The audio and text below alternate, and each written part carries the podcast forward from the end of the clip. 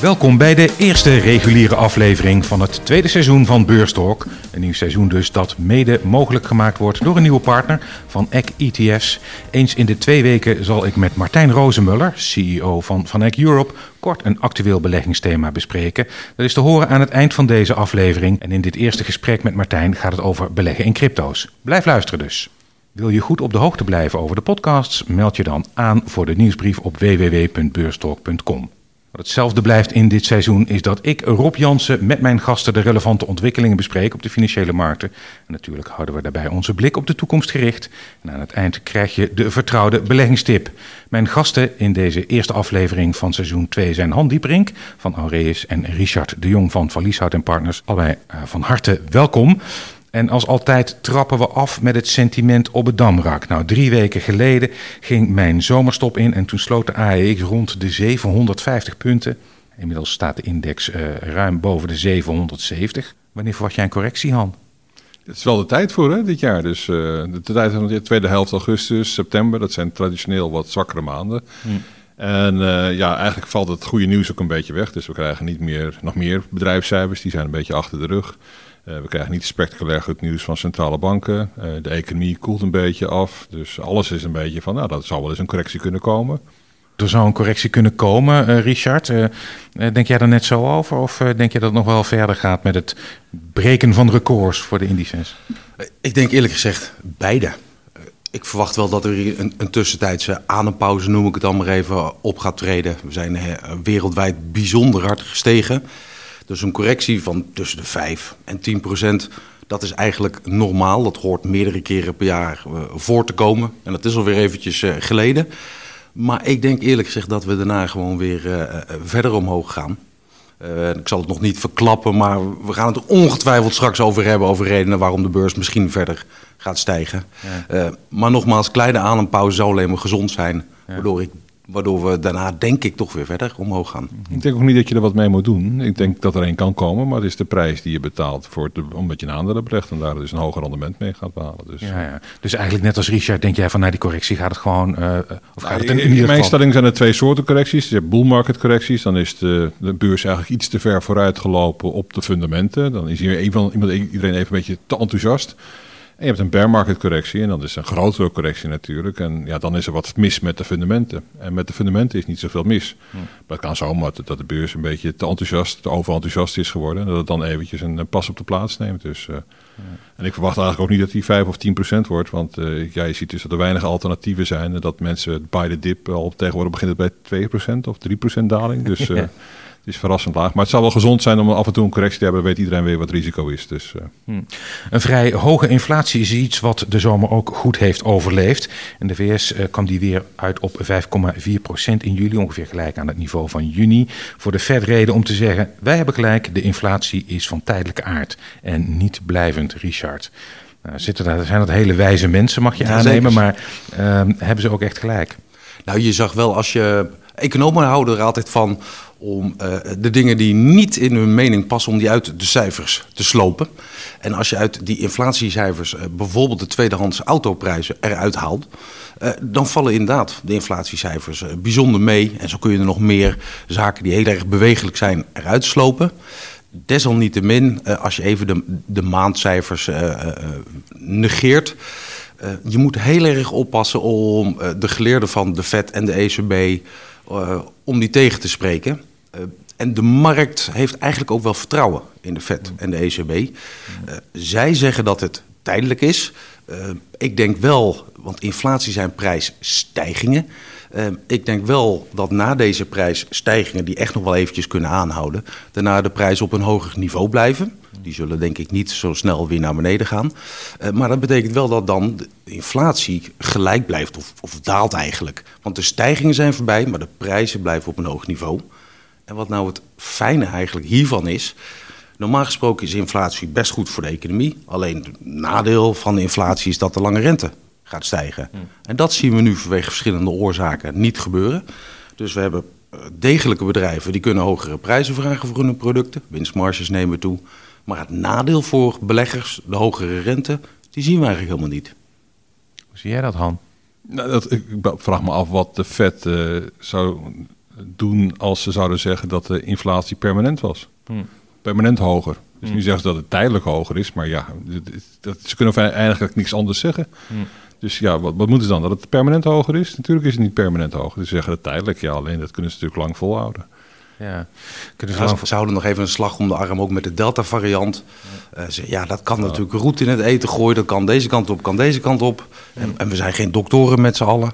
Dus daar moeten we luisteren naar de geleerden. Maar aardig dat je het zegt, we zijn geen doktoren. Ik kan me herinneren, een aantal jaren geleden... bij een presentatie van een jaarverslag van de Nederlandse Bank... zei Klaas Knot, als ik iets heb geleerd de afgelopen jaren... naar aanleiding van de financiële crisis... dat ik van inflatie nog minder begrijp dan ik al dacht. Kortom, dat is ook heel moeilijk om te duiden en vat op te krijgen. Nou, ik zal dit makkelijk uitleggen. Voor de spaarders en beleggers en obligaties die dus nul of negatief krijgen... die zijn dus in het afgelopen jaar 5,4% van hun koopkracht kwijtgeraakt in de VS. Ja. Dus dat ben je dan gewoon, eh, ben je gewoon kwijt. Tijdelijk of niet, dan ben je permanent kwijt. Dat hmm. krijg je nooit meer terug. Ja.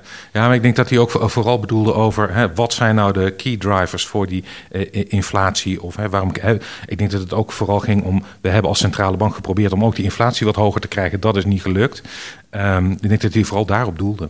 Oh, ik dacht dat monetair economen altijd vrij helder waren. Het is altijd een monetair fenomeen, dacht ik. Ja, tegenwoordig is meer de Keynesiaanse school natuurlijk. Hè. Die geloven meer dat uh, wat Keynes... Uh, ziet. Maar ja, er is inderdaad een enorme strijd over wat inflatie veroorzaakt of wat niet. Dus, mm, uh, ja. Maar dus als je het puur kijkt vanuit de aanbodkant van de economie, ja, je ziet toch wel een paar puntjes waar je zegt dat dat vergt wat aandacht uh, als het over inflatie gaat. Dus dat is niet een tijdelijk fenomeen. Mm. Dus dat kun je misschien dan, nu dan de, de, de aanvoer van chips of de, de, lage voorraden. Maar als je kijkt al dan de krapte op de arbeidsmarkt weer. En uh, de vorige keer dat de vet ging taperen, ja, toen was de werkloosheid een stuk hoger. Was de inflatie niet boven de 2%. Uh, allerlei dingen die dat nu zitten we toch een soort nieuw terrein waar wat de Fed ook nog nooit meegemaakt heeft. Dus die, in, in, normale omstandigheden, voor corona, had hij al lang de rente verhoogd. Al lang. Over Keynesiaans beleid eh, gesproken. Uh, Richard, president Biden heeft een wet door de Senaat geloodst die hem in staat stelt 1 biljoen dollar, 1000 miljard, te investeren in infrastructuur. Die wet moet nog door het Huis van Afgevaardigden uh, aangenomen worden. En ja, deze enorme bestedingsimpuls, ja, die is in ieder geval een flinke stap dichterbij gekomen.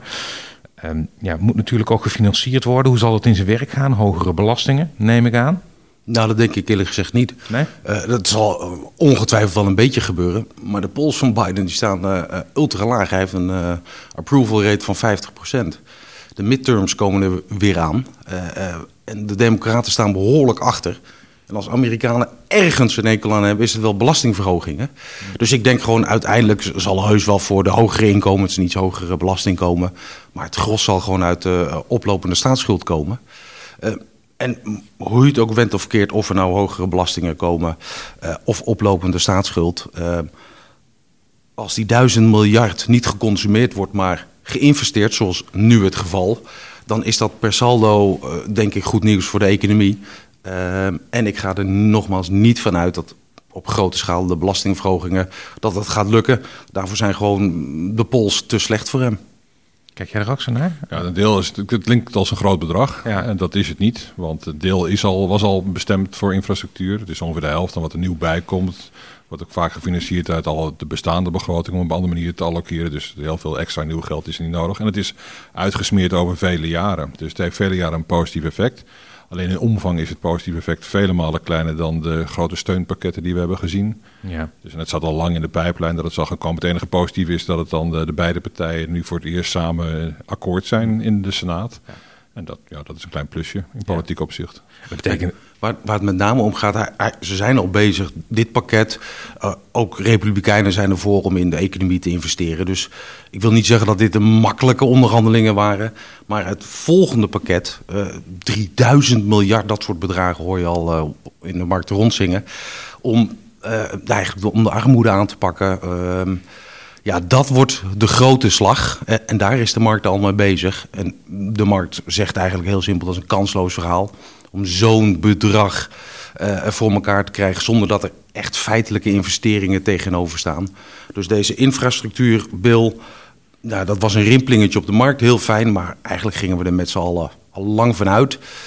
En wat ze nu willen doen, een heel groot stimuleringspakket om de armoede aan te pakken. Eh, en eigenlijk ook om eh, de wereld een stukje duurzamer eh, te maken. Dat lijkt mij eerlijk gezegd een kansloos verhaal. We moeten het ook hebben over Michael Burry. Hij voorspelde eh, destijds dat de Amerikaanse huizenmarkt zou instorten. Dat is in 2006 en 2007 ook gebeurd. Met als gevolg dat eh, de financiële crisis uitbrak. Daar heeft hij zelf ook flink aan verdiend door short te gaan. En hij ziet nu, als hij kijkt naar de huidige markt, grote risico's voor de aandelenmarkt dan met name. Omdat er nog nooit met zoveel geleend geld is belegd, uh, Han.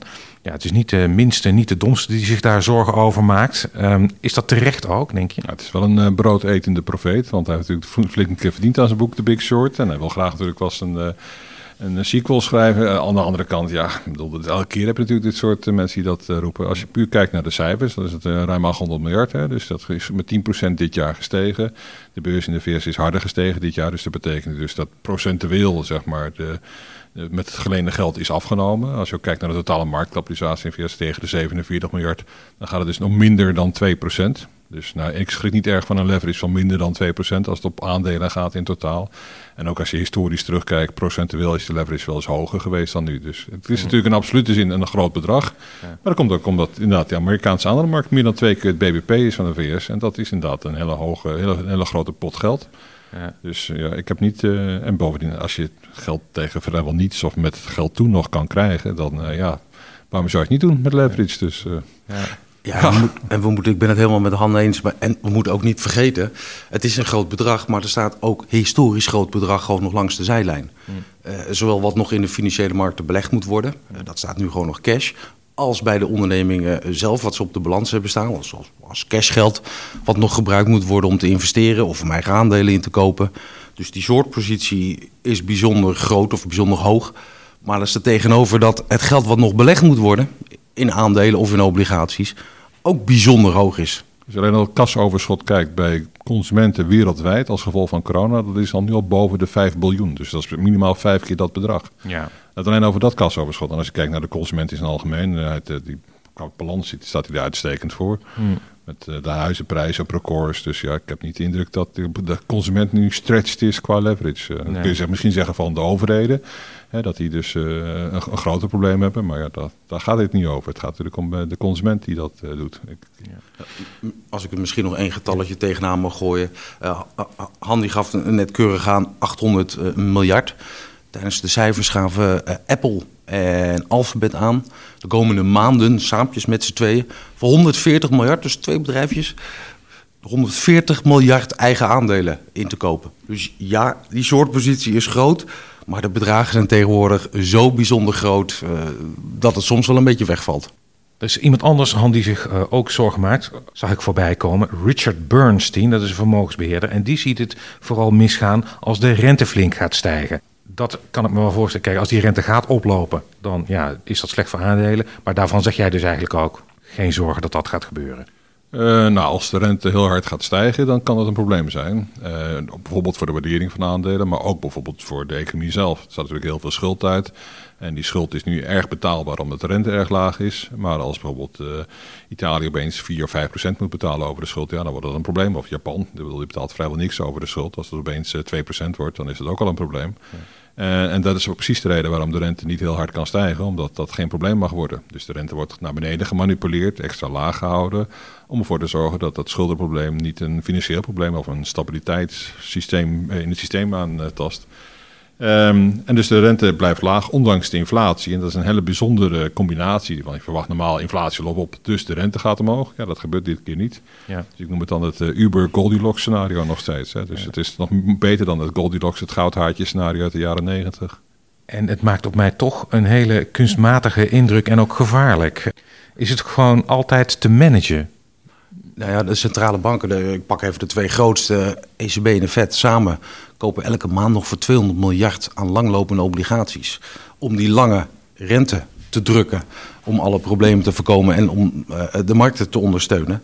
En zolang de markt ervan uitgaat dat de Fed gelijk heeft, of de ECB gelijk heeft, en dat die inflatie tijdelijk is, als we dat geloven, uh, dan gebeuren er ook geen rare dingen met die lange rente. Zeker niet als de ECB en Fed op deze grote schaal obligaties blijven kopen. Nou, hebben ze al aangegeven, in ieder geval de Fed, we gaan er eens over praten. Om erover te praten om wat minder obligaties te kopen. Nou, dan gaan ze ergens volgend jaar waarschijnlijk wat minder obligaties kopen. Maar dat betekent dat ze nog steeds langlopende obligaties bijkopen om die lange rente te drukken. En de rente verhogen, de korte rente, dat vindt jaren later pas, op 2023 in alle waarschijnlijkheid pas. Dus zolang die lange rente laag blijft blijven uh, en de liquiditeit blijft zo groot als nu, de economie uh, gaat misschien iets minder hard groeien, maar blijft groeien, blijven eigenlijk de vooruitzichten voor aandelen en obligaties in zekere zin ook nog prima. Dan hebben we nog het cijferseizoen zit in de eindfase. En omdat we niet alles kunnen behandelen, heb ik een selectie gemaakt.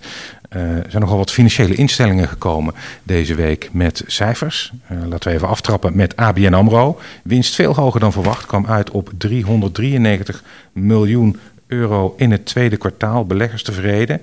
Ondanks dat ABN AMRO mogelijk weer onderzocht gaat worden door het OM wegens fraude. En dat heeft dan te maken met uh, dividendbelasting twee keer terugclaimen. Is het terecht, Han, dat beleggers zich daar geen zorgen om maken en gewoon enthousiast zijn over die cijfers van ABN AMRO?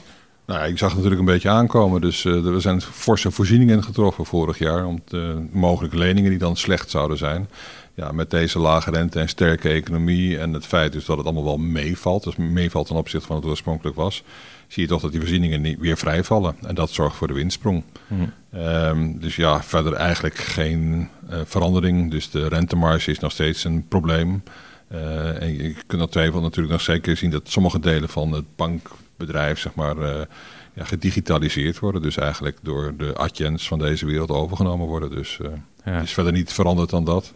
alleen het is gewoon een vrijval van voorzieningen. Daar komt het eigenlijk op neer, in de basis. Goed, beleggers waren ja, redelijk enthousiast, uh, Richard. Terecht, denk jij? Nou, op zich wel. Kijk, het is wat mij betreft nou niet een aandeel uh, wat je op langere termijn zou moeten hebben. Want precies wat Han zegt, ik ben ervan overtuigd dat de fintech-bedrijven op langere termijn de algehele banken in ieder geval deels uh, zullen wegconcurreren. Maar als je het nou hebt over een, nou, zeg maar een nuts aandeel in je portefeuille, het is natuurlijk een financial, maar een, het heeft een leuk dividend, dat mogen ze nu weer gaan betalen. En dat vinden heel veel beleggers natuurlijk fijn.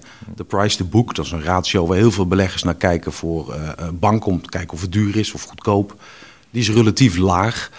Dus zeggen beleggers, nou, het doet geen gekke dingen op dit moment. De economie ziet er beter uit. Misschien gaat de rentespread ietsje omhoog. En zo niet, achter heb ik er nog een, uh, nog een degelijk dividend. Mm. Uh, en het is, aandeel is niet duur op, op basis van de verschillende ratio's. Uh, het kan een, eigenlijk een leuk fundament zijn voor mijn portefeuille. Ja. Maar nogmaals, voor je luisteraars, Rob ik vind het geen goede belegging voor een lange termijn. Daar zijn de Adjens en de Paypal van deze wereld veel te sterk voor geworden. Nou, ik moet je zeggen, ik uh, heb inderdaad weinig uh, positieve commentaren hier in Beurstalk uh, als het gaat over banken. Ik heb weinig gasten in mijn show die daar heel erg enthousiast van worden. Misschien is dat anders als we het hebben over NN. Ehm, dat is de grootste verzekeraar van Nederland met een marktaandeel van 40%. Vanwege corona hebben ze enorm veel polissen verkocht, vooral in Japan. Um, is dat misschien wel een must-have voor beleggers, Han? Wat denk je? Nou ja, dat is natuurlijk ook een bedrijfsmodel wat zichzelf probeert opnieuw uit te vinden. Dus uh, de, de, groei van verzekeringen, ja, dat is een beetje achter de rug. Dus we kijken nu naar andere modellen. Uh, wat me wel opvalt is natuurlijk dat er door de wet en regelgeving, Solvency 2, dus dat er heel duidelijk gekeken wordt naar de solvabiliteit van de verzekeraars. Want als die goed is, dan hebben ze ook meer lucht om dividend uit te keren, meer lucht om zeg maar ook agressiever te beleggen. En wat mij eigenlijk opviel bij NN, maar ook vooral bij Egon, is dat Lart Vriezen, die dan vroeger bij NN zat, uh -huh. dat kunstje gewoon nog een keer doet, maar dan bij Egon. Dus dat alles wat je bij, Egon in, bij NN in het verleden als positieve verrassing zag, nu bij Egon zag. En uh, eigenlijk was het exact volgens het boekje, zoals het ook de vorige keer en ook exact zoals analisten het zouden willen hebben. Wat mij dan eigenlijk verbaast is dat uh, er dan zo'n koersprong komt op Egon. Want ja, dit was dan niet een hele grote verrassing van Lart Vriezen.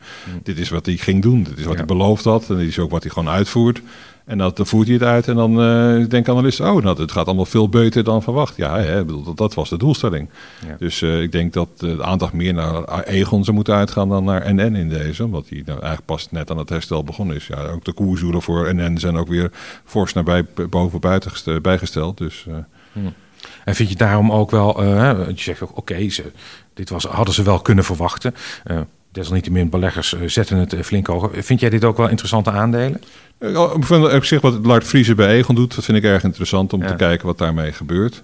Uh, en N is toch wel behoorlijk ook uh, wat hoger gewaardeerd alweer hoor. Dus, ja. Uh, ja. En ook dat zijn natuurlijk bedrijfsmodellen die niet tot in de eeuwigheid doorgaan. Het, het aardige met verzekeren is natuurlijk dat je altijd, je wint het als verzekeraar omdat je een soort kennisvoorsprong hebt. Je weet precies waar dan de schade valt en de wet van de grote getallen met een onzekerheidsfactor. Maar als je big data loslaat op verzekeringen, dus dan weet je heel precies van waar dan die risico's gelopen wordt. Ja, dan kun je eigenlijk niet meer verzekeren. Dat zie je bijvoorbeeld nu ook met mensen die zich bijverzekeren bij de gezondheidszorg. Heb je ook van die extra verzekeringen, waar je dan bijvoorbeeld voor de tandarts een verzekering afsluiten. En mensen die dan gewoon precies weten, ja, maar ik ga dat geld niet opmaken. Die verzekeren zich niet. Dat betekent dus dat de premie op een gegeven moment net zo hoog is als de kosten die je ook daadwerkelijk gaat maken. En ook nooit meer, eh, je krijgt nooit meer terug van de verzekering dan je daadwerkelijk aan premie betaalt. Dus op het moment dat dat soort dingen gebeurt, dat je op heel fijnmazig met big data kan zien van waar dat dan zit. En ik denk uiteindelijk dat als je het op verzekeringsschaal kijkt, dat big data daar eh, de wereld ook nog wel kan gaan veranderen.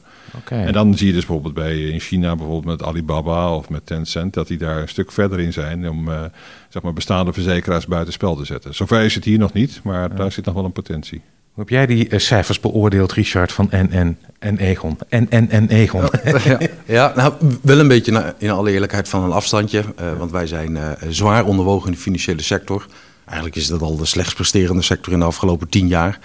Uh, dus daar beleggen wij relatief weinig in. Uh, en we beleggen ook met name internationaal. Dus onze weging in Nederland of Europa is, uh, is beperkt. maar ik vond met name Egon vond ik, nou, bijzonder plezant als ik de cijfers zag. Plus 60% operationele groei. Dus dat was prima. Kostenbesparingen deden het goed. de beleggingswinsten, en dat mag natuurlijk geen verrassing zijn in zo'n klimaat. Die waren bijzonder, bijzonder leuk. Dus dat was eigenlijk degelijk. Uh, de solvabiliteitsratio's namen toe tot boven de 200% Dus dat is een teken dat het financieel eigenlijk wel goed zit. Uh, dus daar is niks mis mee. Alleen ik geloof uh, weinig in de lange termijn groeivooruitzichten van zo'n bedrijf. dus ik vind het een, een veilige belegging. en als je het aandeel koopt met een leuk dividend en verkoop er een kolletje op om nog wat extra inkomsten te creëren. Daar is niks mis mee. Alleen ik beschouw het niet als een lange termijn groeiaandeel. Ahold Delhaize heeft de winstverwachting verhoogd. Uh, ook met cijfers gekomen, Han. Is dat iets waar je nog wel... Uh, zie je daar ook bedreigingen voor die tak van sport? Nou ja, die bedreiging zit in, in hunzelf. Hè. Ze hebben natuurlijk een uh, fysiek bedrijf en ze hebben natuurlijk een online bedrijf. En het online bedrijf, dat zorgt voor de spectaculaire groei. En voor de rest was het natuurlijk een moeilijke vergelijking. want een jaar geleden was iedereen aan het hamsteren. Ik neem aan dat dat nu wat minder is. Dus ja, dan is het moeilijk voor dat soort supermarkten natuurlijk om de cijfers te verslaan. En op zich waren het aardige cijfers. Maar de echte groei komt uit het online deel, wat natuurlijk nog niet het grootste deel is van het bedrijf, maar wel sterk groeit. Hm. En dan weet ik niet of dat de eindwinnaar is. Hè. Ik bedoel, iedereen wordt straks toch overgenomen door Amazon of voorbijgestreefd door Amazon. Dus, ja, ja. ja. Ook daar dus een bedreiging, Richard. Ja, maar ik vond, ik vond het echt goede, goede cijfers. En wat al was, je vergelijkt het altijd met het voorgaande jaar. En dat was natuurlijk een topjaar voor alle supermarkten. En dan toch nog een beetje omzetgroei eruit peuren. Dat vond ik echt bijzonder goed. Vergelijk je het echt internationaal met een Walmart, ook grote fysieke winkels en een online gedeelte wat hard aan het groeien is, dan zie je dat dat soort partijen toch wel aanzienlijk beter doen dan een Ahold. Maar desalniettemin, uh, ik had niet van tevoren verwacht dat ze eigenlijk de omzet zo goed op peil zouden houden. Er zit bij veel bedrijven inderdaad een basiseffect in. Hè. Een jaar geleden ging het niet goed, nu gaat het wel goed. Als je dat er nou uithaalt, of misschien moet vergelijken met het jaar daarvoor, uh, 2019. Wat vind je dan Han, van de cijfers? Vind je ze dan echt extreem goed of zijn ze dan eigenlijk... Wow. Ja, mijn stelling is dat deze cijfers niet waren gerealiseerd zonder de coronacrisis. Hm.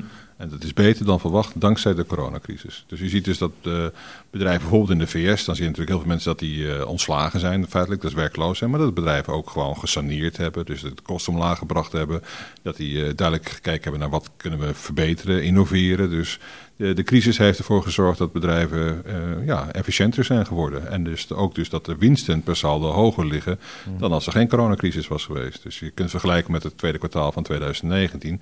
Dat was al voorafgaand aan dit winstseizoen was het een positieve stijging. Dus stijgen we een procent of 15, 20. En er komt een enorm positieve winstverrassing overheen. Dus we hebben 100% winststijging gezien. Het is spectaculair. Ja dat, uh, ja, dat was niet mogelijk geweest zonder de coronacrisis. Met name dus zeg jij omdat ze goed hebben gesaneerd en gereorganiseerd? Op gesaneerd, in, geïnnoveerd. Dat zie je ook in tijden van oorlog. Hè. Soms wordt er vergeleken dat de oorlog tegen het, vaccin, tegen het virus met een echte oorlog vergeleken. In, in, in oorlogen zie je ook innovaties. En dus dat bedrijfsmodellen moeten worden aangepast of omgegooid En in de VS zijn ze iets flexibeler wat dat betreft dan in Europa. Maar in Europa zie je ook wel dus dat die aanpassingen doorgevoerd worden. Dus ik, uh, nee, ik, ik, ik denk echt dat dat een, uh, een, een, plus is. Dan hebben we het derde kwartaal, want daar zitten we nu in. Hè. Op een gegeven moment uh, neemt dat effect weer af. wat verwacht je eigenlijk van dat lopende kwartaal, het derde kwartaal, Richard? Nou, dat zal een iets mindere winststijging en omzetstijging zijn zoals we in dit kwartaal hebben gezien. Want dit is echt een piekmoment wat we met z'n allen hebben meegemaakt. Uh, ik, ik heb uh, eigenlijk de, de, marktverwachtingen meegenomen. Uh, wat de gemiddelde analistenverwachting is, zowel voor Europa, en dan pakken ze altijd de stok 600, de 600 grootste bedrijven, als de S&P 500. En dan wordt er eigenlijk van uitgegaan dat er in uh, Amerika een winststijging uh, in Q3, in het derde kwartaal, rond de 30% zal zijn. En een omzetstijging van uh, 14, 15%. In Europa, omdat hier de klap wat groter was en wij wat minder techbedrijven hebben, waardoor het economisch herstel wat langzamer ging, zal de omzetstijging iets hoger zijn. Ook de winststijging zal iets hoger zijn. Maar voor beleggers is het natuurlijk belangrijk, want dit is maar een kwartaaltje. Wat verwacht je voor de iets langere termijn? En dan is eigenlijk de grondgedachte van de meeste beleggers. Dit was wel het piekniveau. De omzet en de winststijgingen zullen afnemen. Maar de groei blijft nog steeds boven trendmatig. Ja, en dat legt wat mij betreft wel een redelijke bodem onder die beurs. Bodem onder de beurs, Han. Oh, we staan op records, hè? Dus, ja, ja, ja. Uh, dan zitten we dicht bij de bodem. Ja. en dicht bij de top. Ja. Ja. Nee, ik bedoel, de cijfers blijven goed. Alleen uh, het gaat altijd bij beleggen om de tweede afgeleide. Dus net als met monetaire beleid komt er nog meer bij. En, en net als bij de cijfers gaat het nog verder omhoog. Dus we hebben natuurlijk een, uh, een hele mooie opwaartse aanpassingen gezien in het eerste half jaar. Dus dat taxaties voortdurend naar boven werden bijgesteld. Ja, we krijgen toch een moment een keer dat dat niet meer gaat. Dus dat er niet nog meer groei in het vat zit dan wat, uh, en dat, ja, die prognoses ook voor volgend jaar, die zijn al wat verder opgelopen. Daar heeft de beurs al van geprofiteerd. En dan kan er zomaar eens een keer een tegenvaller zijn. Dus, en dat is niet erg. Ik bedoel, het is nog steeds zo dat we een, groei zien dit jaar eh, in winsten die veel hoger ligt dan de koersstijging. Dus de beurs per saldo wordt goedkoper. Alleen ja, we kunnen niet alleen maar van blijven uitgaan dat, dat het tot in de hemel blijft doorgroeien. Op een gegeven moment komt er wel een soort pas op de plaats. Maar inderdaad, als je het nu kijkt naar de, de omgeving, dan is het niet zo dat er nou hele grote risico's uh, zichtbaar zijn. Maar met mm. risico's, je weet hoe het is. Hè? Dus je wordt altijd gebeten door de slang die je niet ziet. Dus, ja. uh, okay. Maar ja, ik, ik, ik zou toch, uh, hoewel je op moet passen met de cijfers hoor. Uh, want als een bedrijf eerst 1 euro winst maakt, we kwamen net boven Jan. En nu opeens gaan ze weer terug naar normaal, naar een paar miljoen. Dan heb je gigantische procentuele stijgingen. Maar als je nou het hoofdbeeld wat mij betreft voor je geest probeert te houden. De overheden blijven stimuleren en of dat nou in Europa is of in Amerika. Uh, de fiscale uh, stimulansen blijven er. de centrale bank, banken blijven stimuleren door de opkoopprogramma's. En er komt eigenlijk nu overheen dat ook het bedrijfsleven begint te stimuleren in de vorm van investeringen doen. De lonen zijn aan het stijgen, de meest recente cijfers met 4%. Dus dat betekent dat ja, eigenlijk alles wel aan het lopen is. Mm. En natuurlijk kan er iets onverwachts gebeuren wat we nu nog niet weten. Mm. Of dat nou de Delta-variant is of iets, nogmaals, waar we nu met z'n allen nog nooit over hebben nagedacht. De Lambda-variant hebben we tegenwoordig. Hè? Dus. ja, ja, ja, Maar grosso modo ja, staan eigenlijk de meeste cijfer, cijfers en de meeste seinen op groen. We hebben ook een aantal luisteraarsvragen gehad. Uh, wil ik ook uh, met jullie delen. Een vraag van Rudolf is: wat vinden je gasten van Philips? Die is wel erg hard afgestraft voor de beademingsapparatuur. Um, daar zijn technische problemen mee. Dus lijkt koopwaardig. Maar tegelijkertijd hoor ik dat ze voorlopig geen nieuwe beademingsapparatuur mogen maken. En er kunnen ook claims komen in de VS van mensen die beweren dat ze er schade door hebben opgelopen. Dat is met Roundup en Bayer niet zo goed gegaan. Dus de vraag: is het koopwaardig of juist niet? Wat vinden jouw gasten? Han, wat denk jij? Ja, het is natuurlijk een blamage werkelijk. Als je kijkt naar. Uh, ik heb het verleden ook wel gehad over Van Houten bij uh, Philips. Hm. Het is gewoon geen goede manager. Hm. Uh, dat was natuurlijk even NXP bijna dood laten gaan, zeg maar. dat weer tien jaar geleden. En ja, dit is, dit is keer op keer. Dit is niet de eerste keer. En het is gewoon al twee keer dit jaar weer, maar daarvoor ook al. En hm. het is gewoon slecht gemanaged. En uh, ik, dat, het, het, onderliggende product is prima. Dus het product dat je daar in die markt, dat het een groeimarkt is. Zeker ook in opkomende markten met die middenklasse die daar groeit. En dat je hier ook zult zien dat meer mensen dat, eh, dat nodig hebben, ook met de, met de vergrijzing. Dus, dus de focus daarop is prima. Alleen ja, operationeel is het gewoon niet in de greep. Het gaat steeds weer mis. En dat is toch opmerkelijk. Als je bij vergelijkbare, vergelijkbare bedrijven kijkt, is dat gewoon niet het geval. Ja. dit is een managementprobleem. Dit is niet anders dan dat. Dus uh, ja, dat moet opgelost worden. Oké, een harde noot gekraakt over Van Houten. Richard, mee eens? Uh, ik vrees van wel. En om, om, om, volledig open te zijn ook naar de luisteraar. Uh, wij zijn een lange termijn belegger in, of investeerder eigenlijk in, in Philips. En waarbij het 10, 20 jaar geleden uh, het zo was dat ze altijd een bananenschil vonden om over uit te glijden. Hadden we de hoop, de illusie dat heel de transformatie naar eigenlijk een gezondheidsbedrijf, dat dat minder zou worden. Maar precies wat Han zegt, elke keer weer is er toch weer ergens een operationele fout. Een, fabriek uh, wat niet goed werkt of wat stilgelegd moet worden.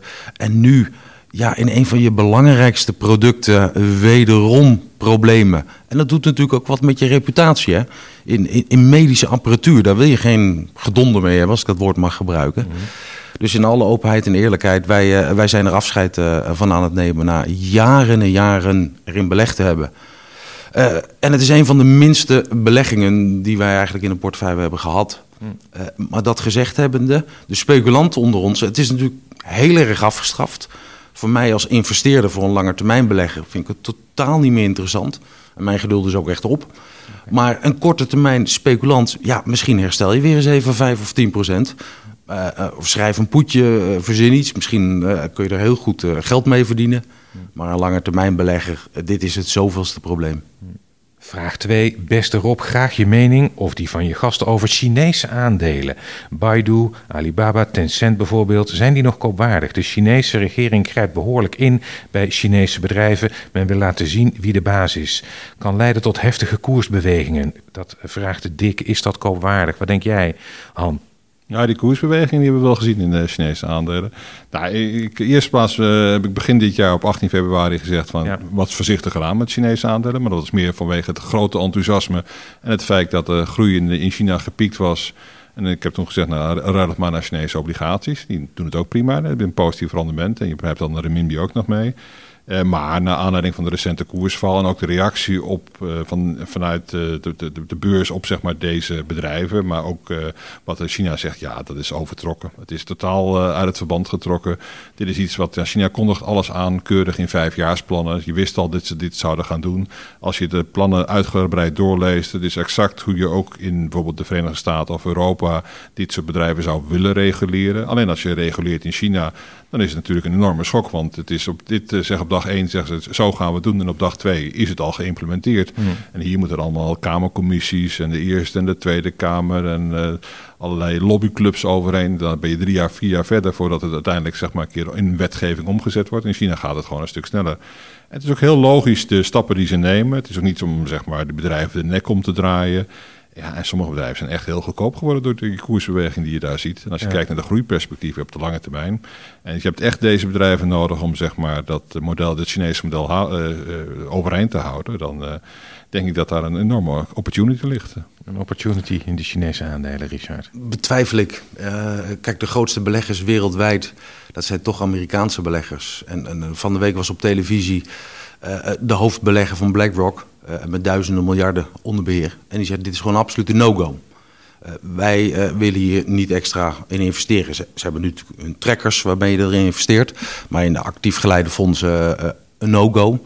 En ze waren nog een aantal hele grote institutionele partijen die zeiden... ja, dit willen wij niet.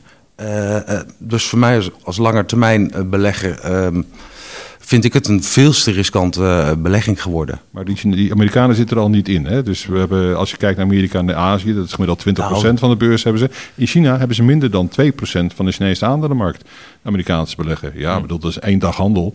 Dus dat, ik ben niet zo bang voor Amerikaanse beleg dat hij niet in mag beleggen. Ik denk juist dat het een kans is dat China en de VS aan het ontvlechten zijn. Dus dat Chinezen proberen niet minder gevoelig te zijn voor de dollar. Proberen, zeg maar, uh, en dan heb je toch over de tweede economie ter wereld waar heel veel groeiperspectieven zitten. En dat die minder gevoelig is voor het dollarblok, des te beter. Nou, kijk, Uh, Ze dat, dat, niet, hè? dat de Dus- bedrijven een, een goede groei eh, doormaken, daar heb ik niet zoveel twijfel over. Maar ik vind het geen goede belegger. Eh, want nogmaals, als de grote partijen zeggen: dit gaan we niet meer in onze trekkers opnemen, in onze ETF's opnemen, in onze actief geleide fondsen, ja, dan valt er een grote vraag weg. Ehm, en daardoor denk ik dat er nog steeds koersdruk, eh, koersdruk blijft bij dit soort aandelen. Wat losgekoppeld staat van eh, hoe het met het bedrijf gaat. Maar ik, zie, ik heb geen fiducie in het aandeel. Ja, maar kijk, die trekkers, dan is het dan toch een beetje vreemd. Dan zou dan het einde van het passieve beleggen zijn. Want als je passief belegt, dan beleg je toch in de hele index. Dus waarom zou je het dan uit de index halen? Is het dat betekent dat we dan eh, de index gaan gebruiken als wapen? Hè? Dus dat het een beleid is dat de MSCI zegt, nou, China mag er niet in. Ik denk dat het al snel gedaan is met het indexbeleggen. Dat zie je natuurlijk ook hetzelfde met de dollar. Hè? Dus dat de dollar als wapen wordt gebruikt. Bijvoorbeeld Iran wordt afgesneden van de dollarfinanciering. Of Sudan. Dan zie je ook dat dat het gevolg zou hebben dat de dollar als reservevaluta daarop mist. Misschien dat ook met indexbeleggen gehoord. Wat dat betreft is dat misschien wel een positieve ontwikkeling.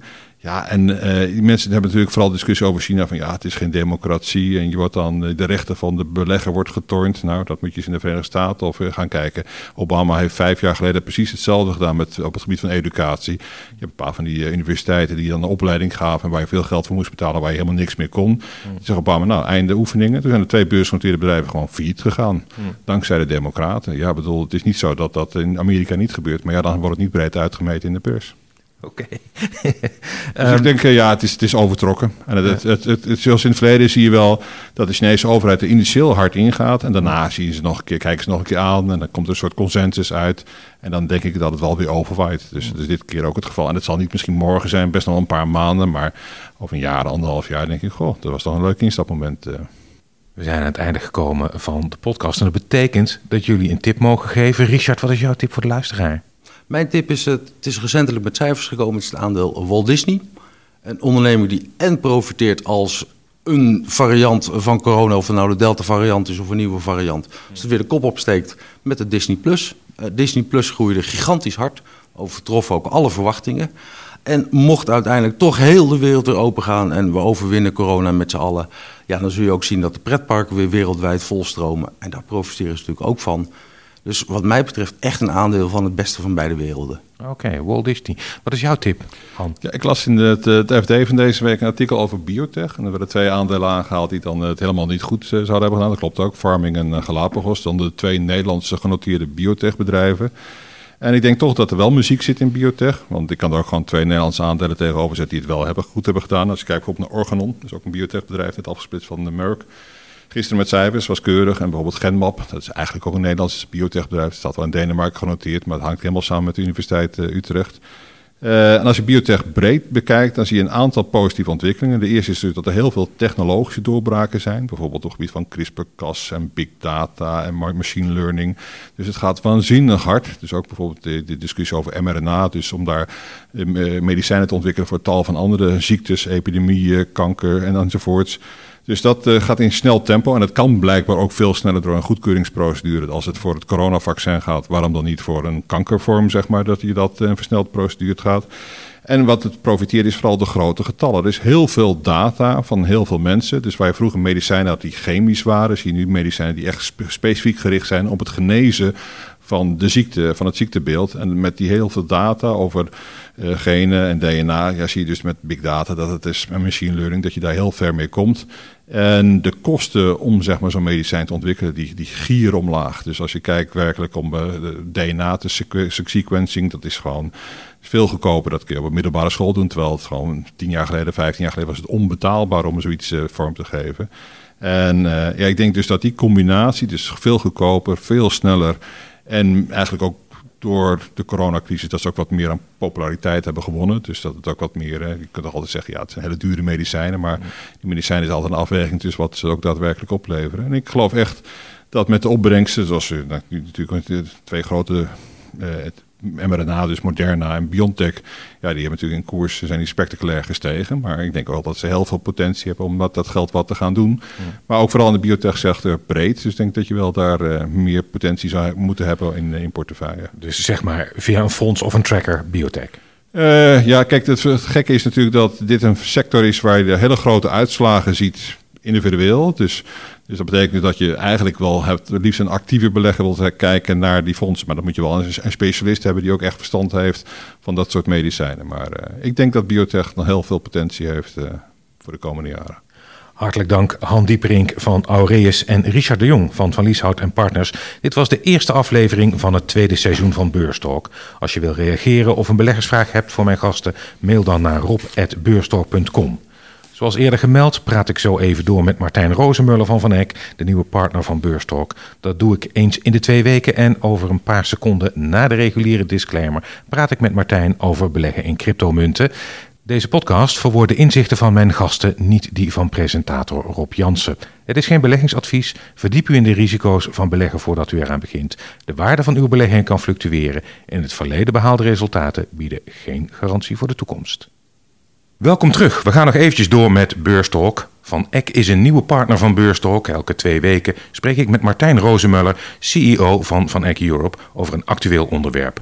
Martijn, welkom. Leuk dat je elke twee weken te gast bent om kort over een beleggingsthema te spreken. Vandaag gaan we het hebben over cryptovaluta's, bij veel beleggers populair. Um, via welke producten kan ik bij Van Eck beleggen in crypto's? Nou, we hebben eigenlijk drie uh, opties op het moment. Twee daarvan zijn eigenlijk de bekende, of de meest bekende, denk ik, crypto's. En, uh, we hebben een node hè, die belegt in Bitcoin. We hebben een node die belegt in Ethereum. Hè, let wel, dat zijn dus nodes en geen ETF's. Dus de afkorting wordt dan ETN, Exchange Traded Node, in plaats van ETF, Exchange Traded Fund. Het verschil is eigenlijk heel marginaal. Het is vooral een juridisch verschil. En het heeft te maken met een ETF, hè, die moet altijd usage compliant zijn. Dat betekent hè, over verschillende beleggingscomponenten componenten gespreid. Nou, bij een uh, product wat alleen maar in bitcoin belegt, heb je natuurlijk niet die spreiding, is het puur de bitcoin. En uh, vandaar de nood. Ja. Nou, voor mensen die uh, dat interessant vinden, hebben we dus die twee producten. Maar we hebben er eentje die ik stiekem zelf erg leuk vind. En dat is de ETF die belegt in bedrijven die actief zijn in die blockchain of, of crypto-wereld. Uh, onze Digital uh, Asset ETF. Nou, en DAP is dus een uh, ja, meer standaard ETF. Het is dus ook een exchange traded fund. Het belegt in een aantal bedrijven die dan dus actief zijn. Dus je bent hè, daar uh, ja, eigenlijk een beetje in een mix situatie tussen uh, ja, crypto en laten we zeggen normaal beleggen. Wat is eigenlijk het voordeel van uh, het beleggen in crypto's via zo'n ETN, zo'n node, boven een eigen wallet? Want dat doen ook heel veel beleggers. Hè? Kan ja. ook rechtstreeks gewoon een bitcoin kopen of een Ethereum. Ja, absoluut. Uh, die, die vraag krijgen we dan uiteraard ook vaker. Uh, ja, ik ben zelf, zelf denk ik een van de voorbeelden uh, van mensen waar zo'n nood dan toch geschikter voor is. Want op het moment dat ik met een uh, ja, toch wat substantiëler bedrag uh, ga beleggen, vind ik het persoonlijk heel prettig om dat op een uh, echte, tussen haakjes, effectrekening te kunnen doen. me geen zorgen te hoeven maken dat ik mijn private key kwijtraak. me geen zorgen te hoeven maken dat de wallet waar mijn belegging op dat moment staat gehackt zou worden. Of de exchange waar ik op handel gehackt zou worden. Um, dus ja, dit is toch dat stukje veiligheid, het stukje vertrouwde omgeving. Hè, die denken wij de nou, laten we zeggen, normale belegger uh, op prijs stelt. En waarbij inderdaad de misschien wat jongere, wat avontuurlijkere crypto-belegger, die heeft daar wat minder behoefte aan. Um, dus ja, het, het, is een bepaalde doelgroep waar we deze producten voor gemaakt hebben. En dan dus met name die makkelijker verhandelbaarheid ook.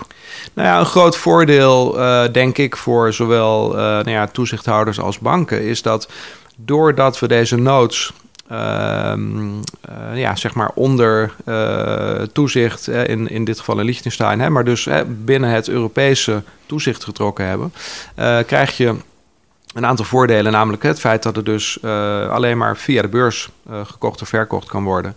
Betekent hè, dat een toezichthouder meekijkt, hè, want een beursnotering krijg je niet uh, zonder dat een toezichthouder daar toestemming voor geeft. vervolgens moet je dus via een bestaande effectrekening die nood verhandelen. Dat betekent dat het geld wat op die effectrekening staat, hè, wat jij daar neergezet hebt, ja, dat is dus ook gecontroleerd. Dus je haalt het geheel ja, gewoon meer binnen het gereguleerde systeem. En ja, daar zitten allerlei voordelen aan, geloof ik. Zijn die crypto-ETN's uh, uh, voor elke type belegger uh, geschikt? Horen ze sowieso thuis in een gespreide portefeuille? Wat, hoe kijk je daar tegenaan? Ja, dat, dat is een hele leuke vraag. Ik heb nou ja, zelf eigenlijk pas sinds een jaar wat crypto-exposure. En ehm, ik, geloof heel erg in practice what you preach. Dus hè, over het algemeen uh, is het een beetje de, de, de toets van de beleggingsproducten die we uitbrengen. Is, hè, zou ik er zelf ook in beleggen, ja of nee? Um, ik ben inderdaad van overtuigd dat we als beleggers hè, kunnen profiteren van spreiding. Um, zowel hè, qua extra rendement, maar ook qua beperken van risico's. We hebben uh, aardig wat onderzoek gedaan bij FNEC naar de effecten van het toevoegen van een stukje crypto exposure aan een gewone beleggingsportefeuille. En dan kan je denken aan hè, 1, 3 of 5 procent. Hè. Er is natuurlijk voor iedereen een, een misschien iets ander percentage wat geschikt is. En ik, ik ben ook zeker geen voorstander van uh, 50 of zelfs 100 procent van je uh, vermogen in crypto beleggen. Want ja, dat heeft het zo lekker gedaan. Hè. Is toch nog steeds wel heel veel de neiging bij veel beleggers om te kijken naar rendementen in het verleden. Ja, als je over de afgelopen twee, drie jaar kijkt, dan hebben crypto's natuurlijk een, een, een heel mooi track record.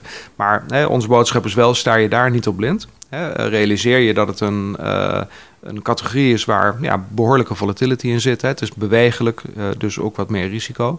Hè, dus um, ja, wij, wij zeggen dus ergens tussen de 1 en 5 procent afhankelijk van uh, de appetite van de belegger. En dan kan het een leuke, leuke toevoeging zijn. Veel financiële instellingen die zijn heel erg kritisch over die cryptovaluta. Nou, je hebt uitgelegd, jullie hebben een aantal producten daarvoor. Je zou kunnen zeggen, jullie omarmen die nieuwe ontwikkeling. Hoe verklaar je dat verschil tussen jullie en die anderen?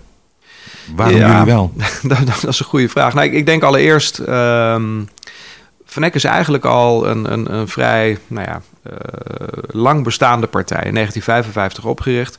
En een van de uh, dingen die Vanek door al die jaren heen gekenmerkt heeft... is het uh, in een vroeg stadium signaleren van een interessante nieuwe beleggingscategorie en, en daar dan producten op maken. Ja, dat is in het verleden gebeurd met goud, met emerging markets, met klinkt voor onze Europeanen heel gek, maar in Amerika met internationale aandelen. Hè, dat was een baanbrekend idee destijds, dat je als Amerikaan ook in andere landen zou kunnen beleggen. Um, en, en ja, wat dat betreft past het denk ik wel bij Van Eck om hier ook vroeg mee te zijn. Um, Tegelijkertijd denk ik ook dat wij een, een ja, hè, ik zeg wel eens, we, zitten precies in de, in de sweet spot tussen uh, groot genoeg Hè, om onze ambities waar te kunnen maken. Maar ook nog uh, nou ja, klein genoeg om, om snel te kunnen bewegen en om hè, die ambitie te hebben. Um, en ja, dat resulteert erin dat we ja, relatief snel en makkelijk uh, nieuwe dingen kunnen doen. Waaronder dus ook deze, deze crypto-producten. Dankjewel Martijn. We spreken elkaar over twee weken weer. Als je meer informatie wil over dit onderwerp, ga dan naar www.vaneketfs.nl. De gepresenteerde informatie door Van Eck Asset Management BV en de aan haar verbonden en gelieerde bedrijven samen Van Eck is enkel bedoeld voor informatie- en advertentiedoeleinden aan Nederlandse beleggers die Nederlands belastingplichtig zijn en vormt geen juridisch, fiscaal of beleggingsadvies. Van Eck Asset Management BV is een UCTIS-beheerder, loop geen onnodig risico, lees de essentiële beleggersinformatie of het essentiële informatiedocument. Meer informatie www.vaneketfs.nl